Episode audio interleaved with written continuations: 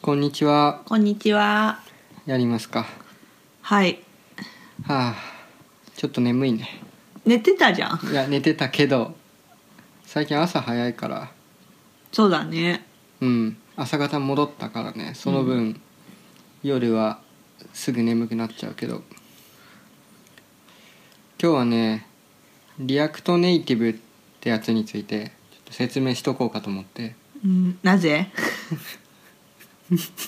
なんで笑いや、まあ普段さ、どういうことをやってるかっていうのをううん。知っといた方がいいじゃない、やっぱり。ほでこれは最近俺がちょっとずつ勉強してるやつだから家でねう。うーん。仕事は仕事の話としてまあ今度話すけど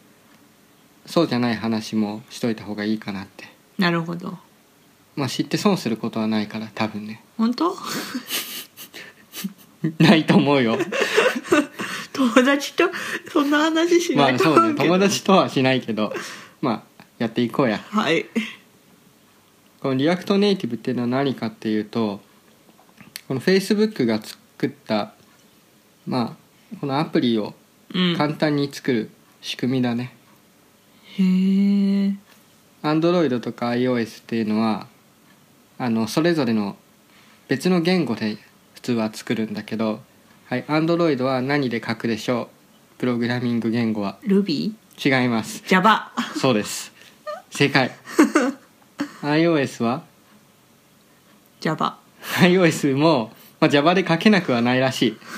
けどす最近は Swift ってやつだね知らない。その前はオブジオブジェクティブ C うーんまあ、前は。というかその iOS を作ってる、まあ、まあアップルがうん。 Swift っていう言語を作ってへでえ。それ。がもうだいぶ浸透してきてて昔のオブジェクティブ C よりはいいってことでそれ使われてるんだけどでもその2つの違う言語を勉強しなきゃいけなかったわけうん iOS と Android でそれはリアクトネイティブだと1つの言語 JavaScript ってやつで書けるうーん。 1個覚えたらもう全部かあの両方で動くやつが書けるっていうえメリットじゃあアアップルであアップルっていうか、うんあのあ iPhone のうんアプリ作れるの、そうなんですよそうなんですよ知らなかったいやいや今はね勉強中だから、でもあの簡単なアプリやったら今動いてるからうーんおおすごいなとそういちいちね iOS を書くための言語を覚えてで Android を覚えてっていうのって結構大変じゃないうん一回覚えたらあのいろんなところで動く動くは違うないろんなところいろんなものを書ける Android も iOS も動くコードを書けるっていうのがこのリアクトネイティブのいいところうーんで昔はね同じようなあの思想で作られた仕組みっていうのはあったわけうーんただそれが歌ってたのがその一回書けばどこでも動くって言ってたのへえ Write once, run everywhere って言ってうーん一回書いたら Android でも iOS でも動きますよってでもそれって実はそんなに正しくなくて Android も iOS もそれぞれ独自のそれっぽさがあるじゃん Android っぽさ iOS っぽさってわかるなんとなくへえこれは iPhone, iPhone で動いてるアプリっぽいとかってわかんないわかんないああこれは iOS っぽくないんだよあそうなのそうそうなんだよなんだけどだから一回書いて同じように動いたとしてもそれぞれのこの AndroidiOS で見た目は変えないといけないわけ普通は変えないといけないというか変えた方がそのそれぞれのユーザーにフィットするああだかそうならんだそうそうだから一回書いたらどこでも動くっていうのは割とそんなわけないやろみたいなああで結局あんまりうまくいかないものが多かったんうんだけどリアクトが言ってるのは一回学んだらその言語をうんどの Android とか iOS どこでも動くものをかけますよってちゃんと動くよとは言ってないのねうーんそれぞれあのどこでも動くよとは言ってなくてどこでも書けますよコードを一回その言語を覚えたらっていうのがあのちゃんとこう地に足を張って考えてるような感じがしていいなってうーんだからそれを覚えたら Android も iOS も動くものが書けるっていうのはメリットの一個なうーん JavaScript で書けるあそうなんだ Java で JavaScript うん、そこ重要だからね Java じゃないよ Java と JavaScript は違うからいい反応して るねあのそれはよく間違う俺も間違えてたえー新卒の時にね違うんだと思って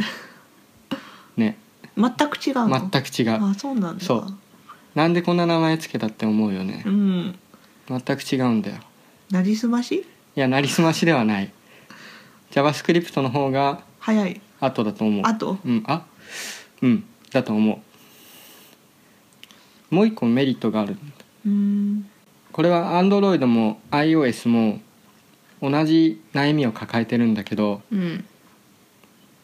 コードを書いて「ランって言ってこのアプリにそのコードを反映させて画面でこう動かしてテストするっていううんその一連の流れをビルドって言うんだけどまあまあそうだね厳密にはちょっと違うけどかコードを書いてこっちで動かすとうんそのし過程プロセスをビルドって言うんだけどそれがねすげえ長いの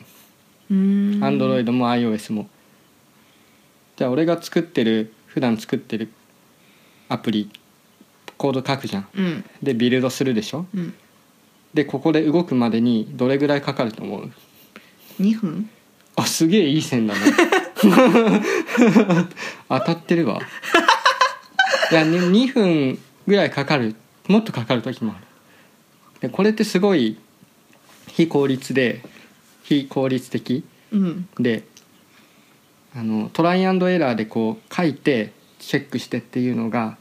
なかなかできないにあーだって1回2分かかるからねそうだねこれ10回やったら20分かかっちゃうからうんその間別のことやってもいいけど集中力切れちゃうしうんうんう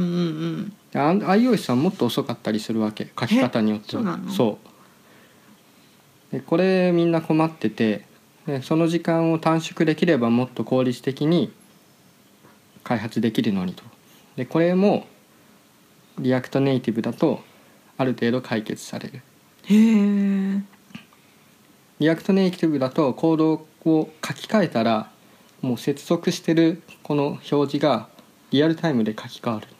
へえだからもうビルド裏ではしてるんだけどビルドっていうものを感じさせないぐらい早いだから向いてるのはあの新しい機能を作るときに Java とかえー Swift で書いたらそのビルドの時間でなかなかこうちょっと書いてちょっとチェックするっていうのができないとうんだからリアクトネイティブでまず作ってこんな感じで動きますってみんなに見せてよしうんそれでいこうみたいな、あデモがねそうそうそう判断をするためにプロトタイプっていうんだけど、うんまず最初の試作品うん0号機を作るというのが向いてるまあ俺がこうここ1週間2週間ぐらい触ってるイメージだとまあそういう感じかなと。へえ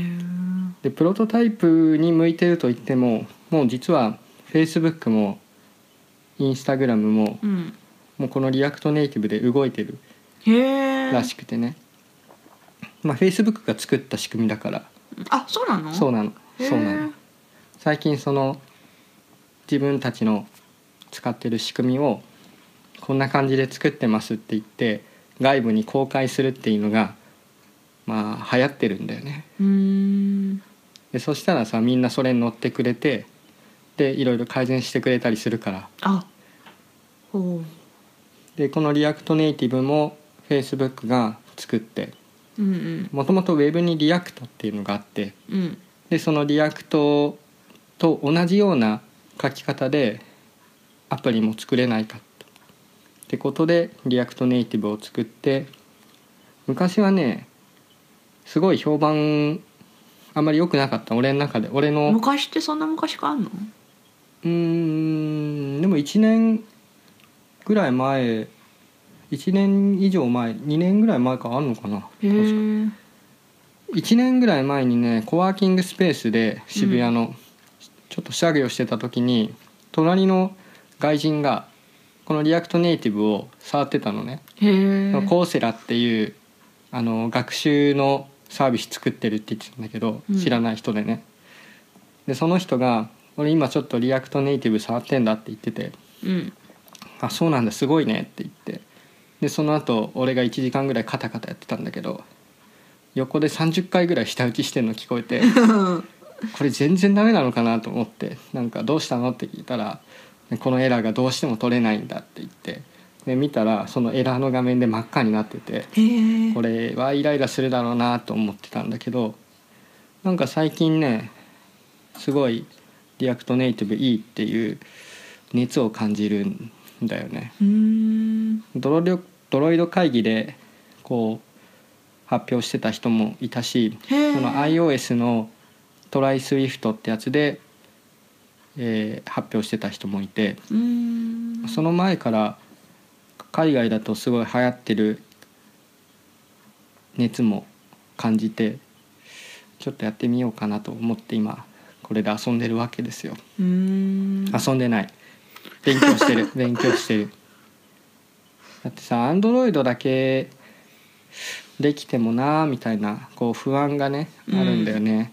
まあ、だけできるわけじゃないんだけどうんなんかもうちょっとこの JavaScript とかっていうのを JavaScript ってねもうなんかいろんないろんな新しいものが出てくるわけ、うんこのリアクトもそうだし